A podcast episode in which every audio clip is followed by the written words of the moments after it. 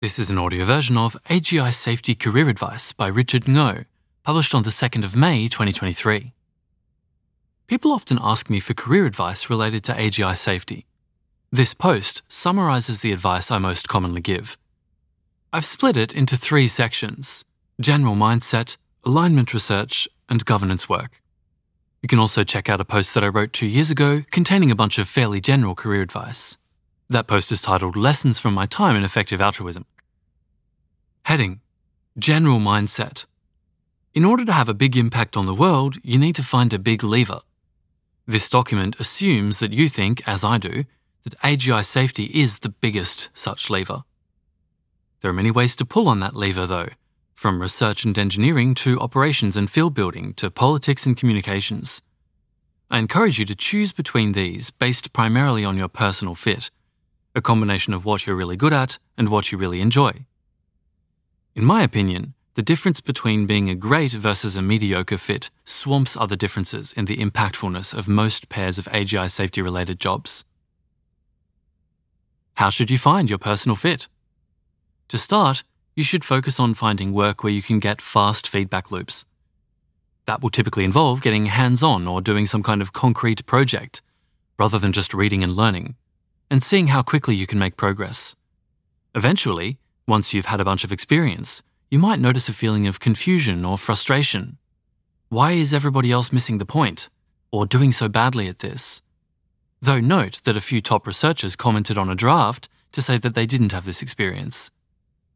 For some people, that involves investigating a specific topic. For me, the question, what's the best argument that AGI will be misaligned? For others, it's about applying skills like conscientiousness. For example, why can't others just go through all the obvious steps? Being excellent seldom feels like you're excellent, because your own abilities set the baseline for what feels normal. What if you have that experience for something you don't enjoy doing? I expect that this is fairly rare, because being good at something is often very enjoyable. But in those cases, I'd suggest trying it until you observe that even a string of successes doesn't make you excited about what you're doing. And at that point, probably trying to pivot, although this is pretty dependent on the specific details. Lastly, AGI safety is a young and small field. There is a lot to be done, and still very few people to do it. I encourage you to have agency when it comes to making things happen. Most of the time, the answer to why isn't this seemingly good thing happening? Or why aren't we 10 times better at this particular thing? is because nobody's gotten around to it yet. And the most important qualifications for being able to solve a problem are typically the ability to notice it and the willingness to try. One anecdote to help drive this point home a friend of mine has had four jobs at four top alignment research organizations. None of these jobs existed before she reached out to the relevant groups to suggest that they should hire someone with her skill set. And this is just what's possible within existing organizations. If you're launching your own project, there are far more opportunities to do totally novel things. The main exception is when it comes to outreach and political advocacy. Alignment is an unusual field because the base of fans and supporters is much larger than the number of researchers. And so we should be careful to avoid alignment discourse being dominated by advocates who have little familiarity with the technical details and come across as overconfident. See a discussion linked here for more on this. Heading Alignment Research. I'll start with some high level recommendations, then give a brief overview of how I see the field. 1. Alignment is mentorship constrained. If you have little research experience, your main priority should be finding the best mentor possible to help you gain research skills. For example, via doing research in a professor's lab or internships at AI labs.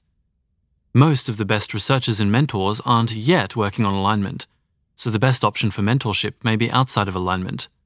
PhDs are long enough and timelines short enough that you should make sure that your mentor would be excited about supervising some kind of alignment relevant research. People can occasionally start doing great work without any mentorship. If you're excited about this, feel free to try it, but focus on the types of research where you have fast feedback loops. 2 you'll need to get hands on.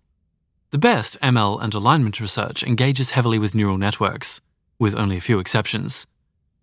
Even if you're more theoretically minded, you should plan to be interacting with models regularly and gain the relevant coding skills. In particular, I see a lot of junior researchers who want to do conceptual research, in quotes. But you should assume that such research is useless until it cashes out in writing code or proving theorems, and that you'll need to do the cashing out yourself, with threat modelling being the main exception, since it forces a different type of concreteness. Maybe once you're a senior researcher with intuitions gained from hands on experience, you'll be able to step back and primarily think about potential solutions at a high level. But that can't be your plan as a junior researcher. It'll predictably steer you away from doing useful work. 3. You can get started quickly.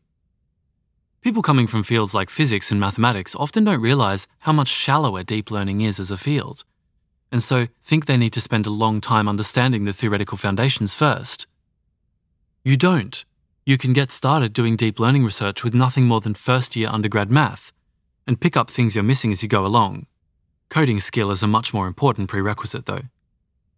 Some recommended ways to upskill at empirical research, roughly in order. There's links here to MLab, ARENA, Jacob Hilton's deep learning curriculum, Neel Nanda's guide to getting started with mechanistic interpretability, and replicating papers. Each of these teaches you important skills for good research how to implement algorithms, how to debug code and experiments, how to interpret results, etc. Once you've implemented an algorithm or replicated a paper, you can then try to extend the results by improving the techniques somehow. And 4. Most research won't succeed. This is true both on the level of individual projects and also on the level of whole research directions. Research is a very heavy tailed domain. You should be looking hard for the core intuitions for why a given research direction will succeed, the absence of which may be hidden under mathematics or complicated algorithms as I argue at a link here. You can think of this as a type of conceptual research, but intended to steer your own empirical or theoretical work, rather than intended as a research output in its own right. In the next section, I outline some of my views on which research directions are and aren't promising. Heading Alignment Research Directions. From my perspective, the most promising alignment research falls into three primary categories I outline those below, as well as three secondary categories I think are valuable. Note that I expect the boundaries between all of these to blur over time as research on them progresses, and as we automate more and more things. 1. Scalable oversight. Finding ways to leverage more powerful models to produce better reward signals. Scalable oversight research may be particularly high leverage if it ends up being adopted widely, for example, as a tool for preventing hallucinations like how alignment teams' work on RLHF has now been adopted very widely. Some subpoints here under scalable oversight. 1a. The theoretical paper I most often point people to is Irving et al.'s debate paper. b. The empirical paper I most often point people to is Saunders et al.'s critiques paper, which can be seen as the simplest case of the debate algorithm. Bowman et al. 2022 is also useful from a methodological perspective, and those are all linked here. 1C. The two other well known algorithms in this area are iterated amplification and recursive reward modeling, and both of those have links. My opinion is that people often overestimate the differences between these algorithms, and that standard presentations of them obfuscate the ways in which they're structurally similar. I personally find debate the easiest to reason about, and it seems like others agree, since more papers build on it than the others. Hence why I most often recommend people work on that. And 1D. Will scalable oversight just lead to more capabilities advances? This is an important question. One way I think about it is in terms of the generator discriminator critique gap from Saunders et al.'s critiques paper. Specifically, while I expect that closing the generator discriminator gap is a dual purpose advance, and could be good or bad depending on your other views, closing the discriminator critique gap by producing correct human comprehensible explanations should definitely be seen as an alignment advance. Here's the second category mechanistic interpretability. Finding ways to understand how networks function internally. While still only a small subfield of ML, I think of it as a way of pushing the whole field of ML from a behaviorist, in quotes, perspective that only focuses on inputs and outputs towards a cognitivist framework, in quotes, that studies what's going on inside neural networks. It's also much easier to do outside industry labs than scalable oversight work. To get started, check out Nanda's 200 Concrete Open Problems in Mechanistic Interpretability, linked here. And some subpoints here 2a. Three strands of mechanistic interpretability work. 1. Case studies, finding algorithms inside networks that implement specific capabilities. There are four links to my favourite papers on this here. I'm excited to see more work which builds on the last in particular, that was Li et al. 2022, to find world models and internally represented goals within networks. 2. Solving superposition, finding ways to train networks to have fewer overlapping concepts within individual neurons. The key resource here is Elhage 2022, as well as other work in the Transformer Circuits thread. And 3. Scalable interpretability, finding algorithms to automatically identify or modify internal representations. My favourite papers here are Meng et al. 2022 and Burns et al. 2023, although some consider the latter to be closer to scalable oversight work. And the third category alignment theory, finding formal frameworks we can use to reason about advanced AI. I want to flag that success at this type of research seems even more heavy tailed than the other research directions I've described, and typically requires both exceptional mathematical skills and deep familiarity with ML theory. 3a, I'm most excited about Christiano's work on formalizing heuristic arguments and Kosoy's learning theoretic agenda, particularly infrabayesianism. And 3b, historically most of the work in this category has been done by MIRI.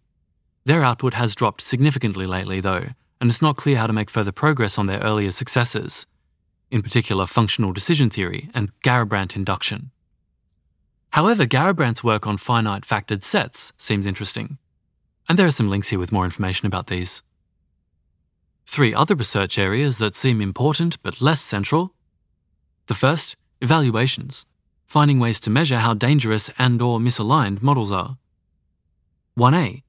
There's been little published on this so far, the main thing to look at is the ARC evals or the ARC evals, also discussed in section 2.9 of the GPT-4 system card. In general, it seems like alignment evals are very difficult, so most people are focusing on evals for measuring dangerous capabilities instead. B. My own opinion is that evaluations will live or die by how simple and scalable they are.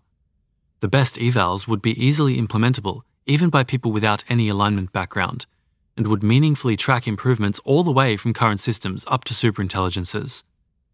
In short, this is because the primary purpose of evals is to facilitate decision making and coordination, and both of these benefit hugely from legible and predictable metrics. The second of these research areas? Unrestricted adversarial training, finding ways to generate inputs on which misaligned systems will misbehave. 2a. It seems like there are strong principled reasons to expect this to be difficult. In general, you can only generate fake data which fools one model using a much more powerful model. But it may be possible to find unrestricted adversarial examples by leveraging mechanistic interpretability, as explored in a post linked here by Christiano. And 2b, the empirical paper I point people to most often is Ziegler et al. 2022. See also the other papers they cite. And the third research area, threat modelling, understanding and forecasting how AGI might lead to catastrophic outcomes. 3a. I most often point people to my own recent paper, which is titled The Alignment Problem from a Deep Learning Perspective. Other good work includes reports by Joe Carlsmith and Ajeya Cotra. Cohen et al. 2022 have a peer reviewed case for existential risk from AGI, but it's too focused on outer alignment for me to buy into it. And 3b. One threat modelling research direction that seems valuable is understanding gradient hacking and understanding cooperation between different models more generally. Another is to explore the specific ways that AGIs are most likely to be deployed in the real world and what sorts of vulnerabilities they may be able to exploit. By contrast, some lines of research which I think are overrated by many newcomers to the field, along with some critiques of them. There are three listed here. 1. Cooperative inverse reinforcement learning, the direction that Stuart Russell defends in his book Human Compatible, with some critiques linked here. 2. John Wentworth's work on natural abstractions. There's an exposition and critique linked here and another one here. And 3. Work which relies on agents acting myopically, including by only making next time step predictions. For example, work on the simulator's abstraction or on conditioning predictive models. And there's a critique linked here. Section heading Governance work. I mentally split this into three categories governance research, lab governance, and policy jobs. A few high level takeaways for each. 1. Governance research. There are some subpoints under here. 1A. The main advice I give people who want to enter this field pick one relevant topic and try to become an expert on it.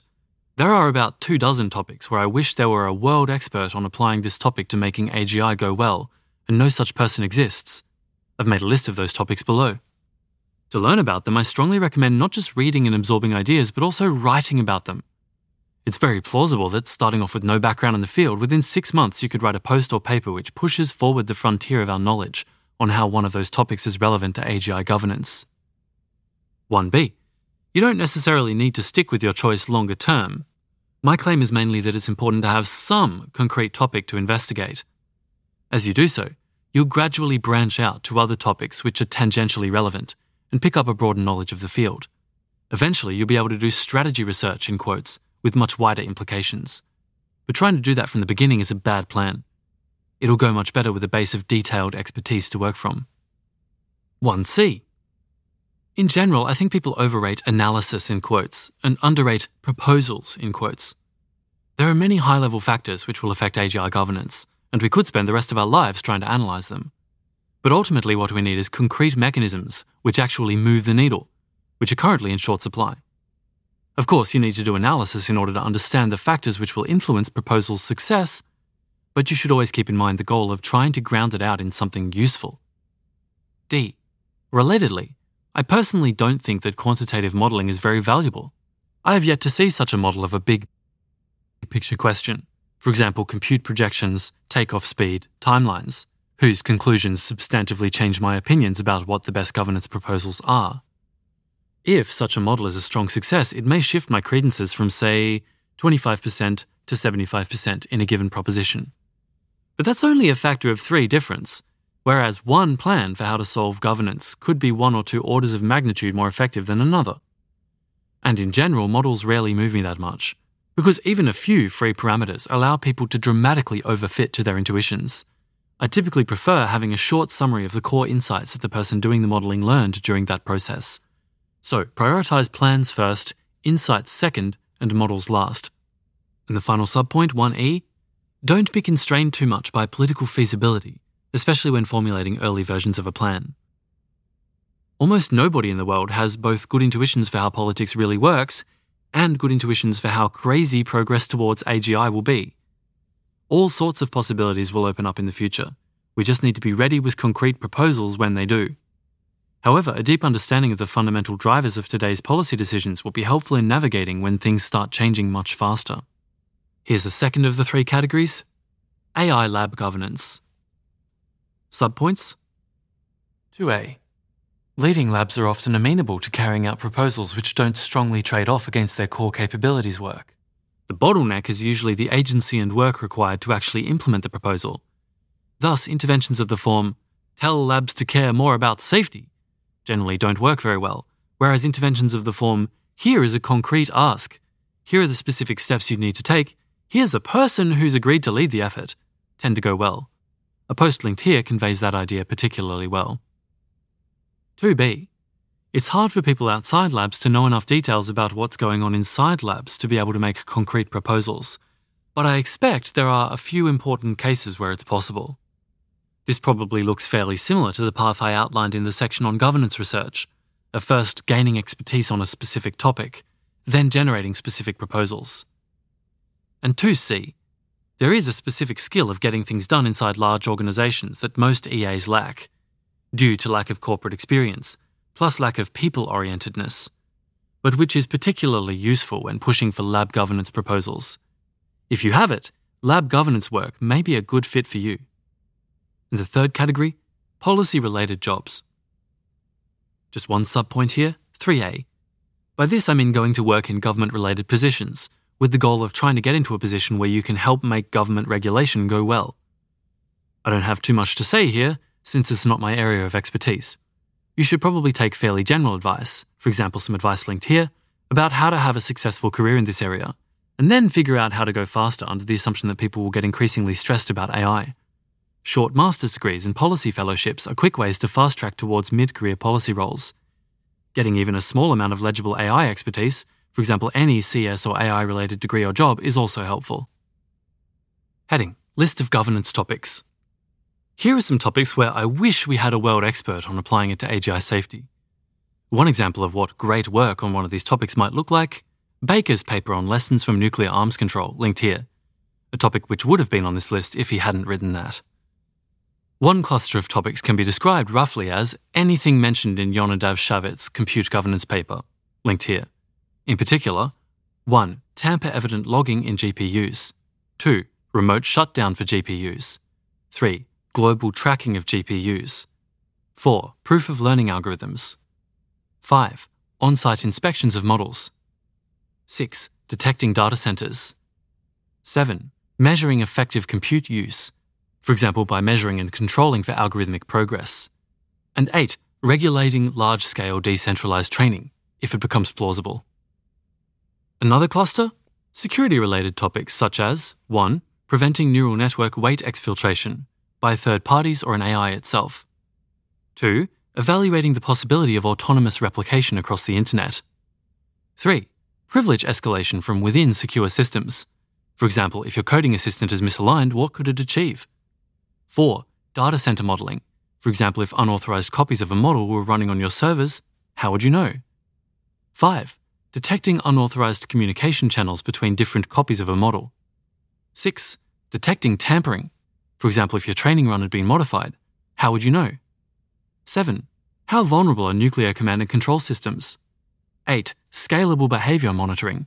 For example, how can we aggregate information across monitoring logs from millions of AIs? And a more miscellaneous and less technical third category. 1. What regulatory apparatus within the US government would be most effective at regulating large training runs? 2. What tools and methods does the US government have for auditing tech companies? 3. What are the biggest gaps in the US export controls to China, and how might they be closed? 4. What AI applications or demonstrations will society react to most strongly? 5. What interfaces will humans use to interact with AIs in the future? 6. How will AI most likely be deployed for sensitive tasks, for example, advising world leaders, given concerns about privacy? 7. How might political discourse around AI polarize, and what could mitigate that? And 8. What would it take to automate crucial infrastructure, such as factories, weapons, etc.? This was an audio version of AGI Safety Career Advice by Richard Ngo, published on the 2nd of May 2023. This reading was by Perrin Walker and produced by Type 3 Audio.